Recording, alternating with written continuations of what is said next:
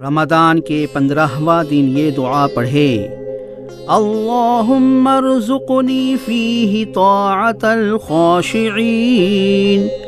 واشرح فی صدری بإنابت المخبتین بأمانک یا امان الخائفین. ترجمہ اے معبود، اس ماہ میں مجھے خاشعین کسی اطاعت نصیب فرما اور دلدادہ لوگوں جیسی بازگشت کے لیے میرا سینہ کھول دے اپنی پناہ کے ساتھ اے خوف زدہ کی پناہ۔